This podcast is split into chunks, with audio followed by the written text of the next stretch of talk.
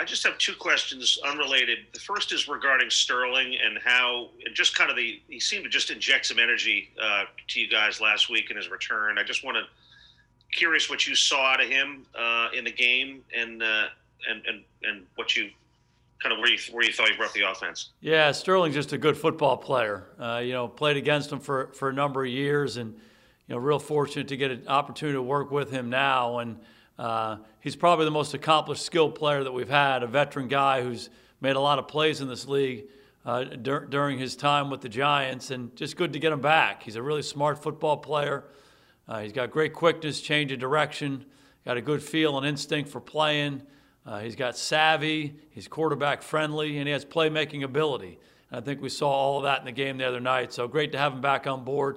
Certainly helped our offense.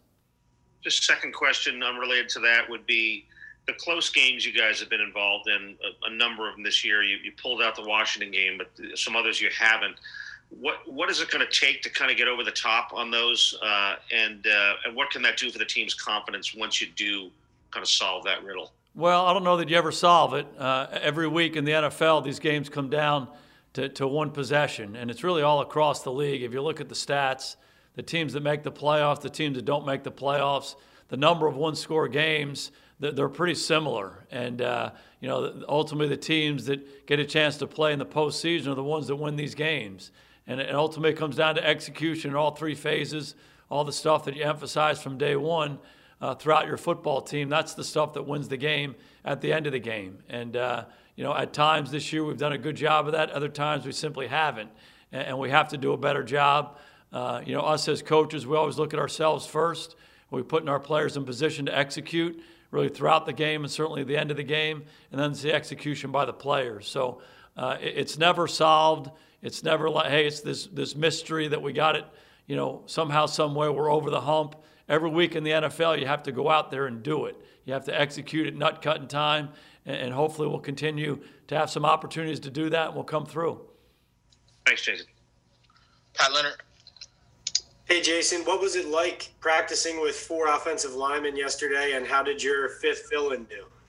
You know, it was a really interesting challenge. Uh, obviously, uh, I don't know that we've ever been out on a practice field where you try to function, you know, with four offensive linemen, you know, a couple of young guys playing, guys playing out of position, and then Eric Tomlinson playing right tackle for you. Um, but I thought those guys handled it really, really well. Coach Judge did a great job uh, organizing the practice in such a way that it could be productive for everybody. And I thought those young guys benefited from the reps and, and handled themselves well. And, you know, hats off to Eric for being able to jump in there. He's a good football player. He's a smart guy. He's a tough guy. Handled the work well and allowed us to function. I thought we got something out of yesterday's work. Thanks. And one more, if I may. Um, I know you're focused on the Giants, but the Dallas Cowboys are reeling. Do you feel maybe you were underappreciated at the end there, given how things have kind of gone off the rails there? Yeah, you said it right. Just really focused on what we're doing here and what we're trying to do to, to play our best football Monday night against Tampa. So that's really where my attention is. A guy that, that you have seen and played against and coached against for a long time, that's a former Giant, Jason Pierre Paul.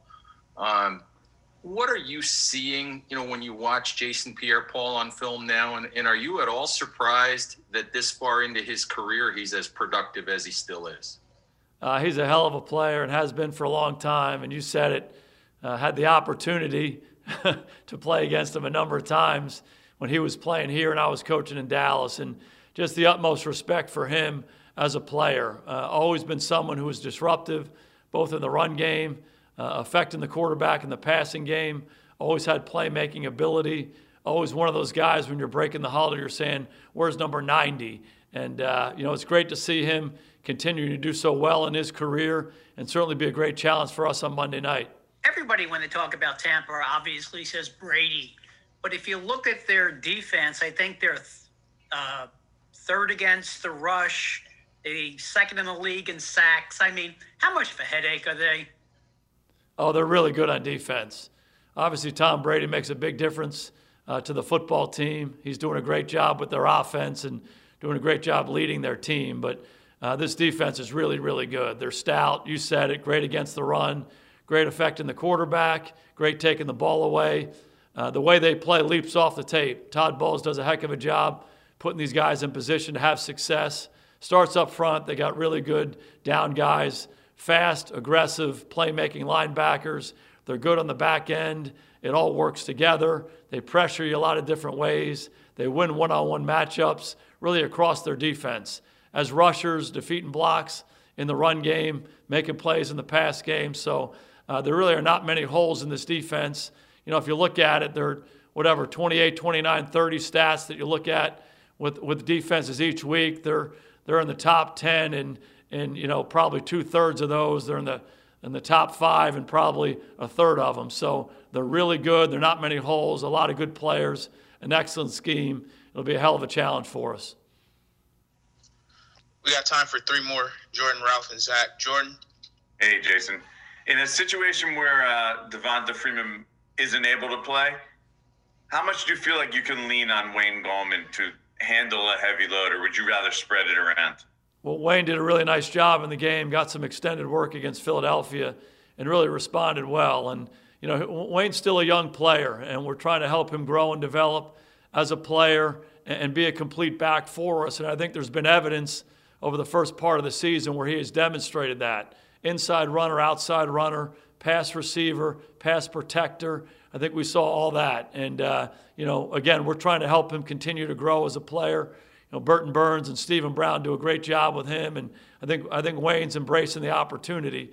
Uh, you know, hopefully Devonta is ready to go. Dion's been a real asset for us. And, you know, we have Alfred Morris as well working on our practice squad. So we have a lot of confidence in each of those guys. And, again, trying to help them grow and develop as players and help us. Ralph? Hey, Jason. Um, back to what happened yesterday. Everyone always seemed pretty sure that you were going to get most of your offensive line back by today. But I'm curious when that happens, are you just sort of trying to get through the day of practice, or do you have to actually take time out of your preparation to figure out emergency scenarios? You know, what happens if we only get three guys back or two guys back or something like that? Well, you know, I think anytime, you know, as a football coach, you're always thinking about contingency plans for any situation. And I think all of us, you know, in football and out of football in 2020 are having to think about contingency situations. So yesterday was an up close and look at it for us as a coaching staff. And again, I thought our players responded well to it. But you're always going through those what if situations, and you're probably doing it more so now. Uh, just because of the situation that everybody's in around the world with COVID. So uh, you, you, try to make sure you, you dot all the I's and cross all the T's, and, and, more so now. And, and, we've talked about you know different situations. You throw out different hypotheticals and you say how would would, would we respond to this? Uh, the thing you don't want to do is chase ghosts all over the place and spend all your time on stuff that you know the likelihood of it happening isn't very high. But having said that, you know yesterday we had a number of offensive linemen who weren't in our building. So that's a real life situation that we have to contend with and have to be ready for. Last question here, Zach. Uh, Jason, just to, to kind of follow up on that, I mean, how much of a relief was it that you're going to have those guys back today? And how much does losing yesterday impact you, you guys at all, if anything? Again, I thought our guys embraced the heck out of yesterday and, and really handled it well. And it was a productive day for us. And, uh, you know, really excited to get the rest of the group back, though. And uh, it helps the flow of practice, but more than anything else, it's a Thursday practice uh, for us. So it's a, it's a critical day, the third down day.